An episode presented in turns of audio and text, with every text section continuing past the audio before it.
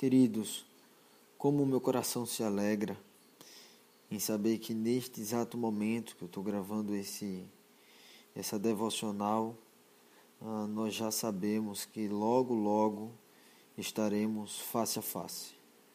Todo domingo, no final da liturgia, tem um texto do apóstolo João, onde ele se refere aos irmãos, ah, dizendo que ele eh, escreve a eles, envia cartas, mas que tem algumas coisas que ele não pode fazer por esse meio.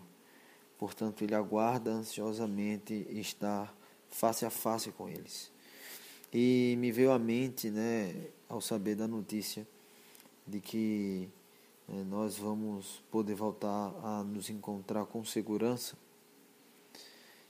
E me veio à mente exatamente o texto que eu quero compartilhar com vocês hoje, que se encontra lá em Romanos, capítulo oito, verso trinta e quatro. Eu quero que, se você assim puder, abra a palavra comigo. Romanos, capítulo oito, verso trinta e quatro. O texto diz então o seguinte: quem os condenará? É Cristo Jesus quem morreu, ou melhor, quem ressuscitou, o qual está à direita de Deus e também intercede por nós. Nesse tempo, meus queridos, muitas coisas se passaram pela nossa cabeça, muitos contextos, é, nós precisamos lidar com eles, vários questionamentos, várias dúvidas, várias inquietações, várias, várias ansiedades.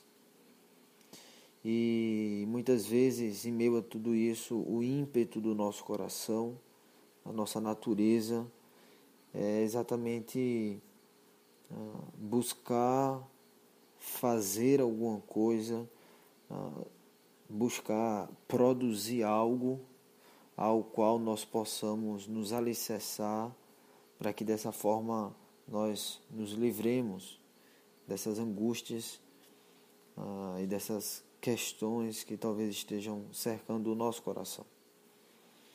Esse texto, eu quero chamar a sua atenção para duas, duas questões aqui que são importantes, para que a gente lembre, não, não apenas por causa de uma pandemia, mas porque nós temos o coração firmado no Senhor Jesus. Os dois aspectos que eu quero então frisar aqui com você é que Cristo está assentado à direita de Deus.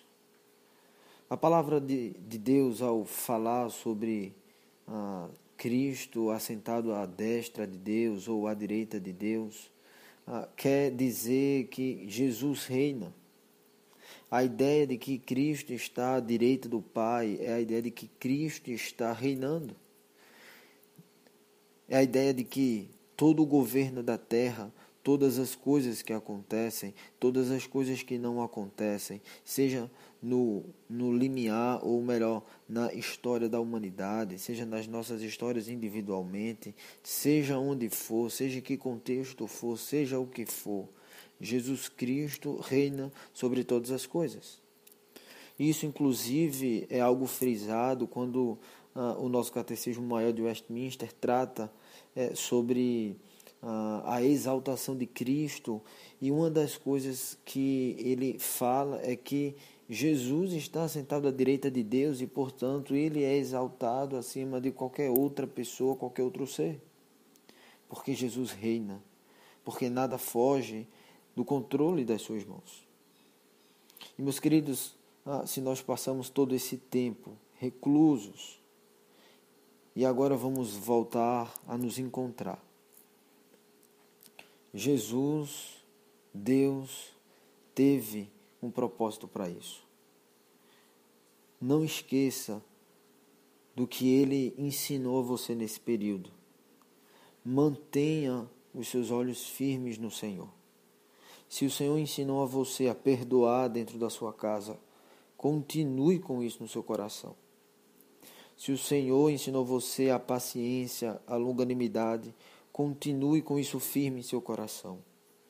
Se o Senhor lhe ensinou o compartilhar, ensinou o abrir mão, se o Senhor ensinou você a dirigir o culto familiar da sua casa, não pare, meu querido, siga em frente, não perca de vista aquilo que o Senhor ensinou para você nesse momento, em todo esse tempo. O Senhor Jesus, governando e regendo as situações e circunstâncias da nossa vida, aprove a Ele nos ensinar por meio disso que vivemos. Então não perca isso, não perca essa oportunidade, não perca esse privilégio de poder ser regido e poder ser governado pelo Senhor da forma que Ele decidiu fazer.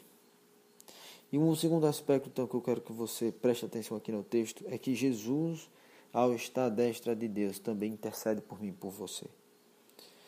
Meus queridos, em meio a toda essa confusão, em meio a todas as dúvidas e incertezas em que o nosso coração habita, a palavra de Deus diz que Cristo intercede por nós.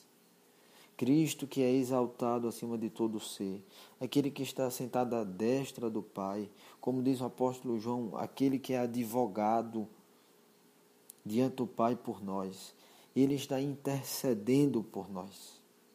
Portanto, o nosso ímpeto em procurar fazer coisas, a nossa intenção, a nossa vontade em tentar fazer e produzir coisas, para que as nossas angústias sejam apaziguadas, precisam ir por água abaixo, porque isso é mentira. Nós não conseguimos apaziguar nossas questões e dúvidas. Quem apazigua isso é o Senhor Jesus, aquele que intercede por nós, aquele que está diante do Pai e coloca o nosso coração, que é pecador, diante do Pai de forma santa, porque Ele purifica. Jesus está reinando, meu querido e minha querida, e continuará a reinar. Mas Ele também intercede por mim e por você. Descanse nisso. Descanse no fato de que Ele, aquele que reina, também é aquele que abraça, também é aquele que cuida, também é aquele que pega você no colo e dá todo o tratamento necessário para que você esteja bem. A imagem bíblica do rei não é aquele rei que está sentado no seu trono, aguardando que os seus súditos saiam, trabalhem, que fica no seu trono comendo o fruto do trabalho dos outros apenas.